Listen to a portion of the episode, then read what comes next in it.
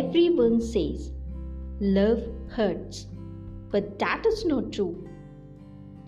Loneliness hurts, rejection hurts, losing someone hurts, envy hurts. Everyone gets these things confused with love. But in reality, love is the only thing in this world that covers up all pains and makes someone feel wonderful again. Love is the only thing in this world that does not hurt.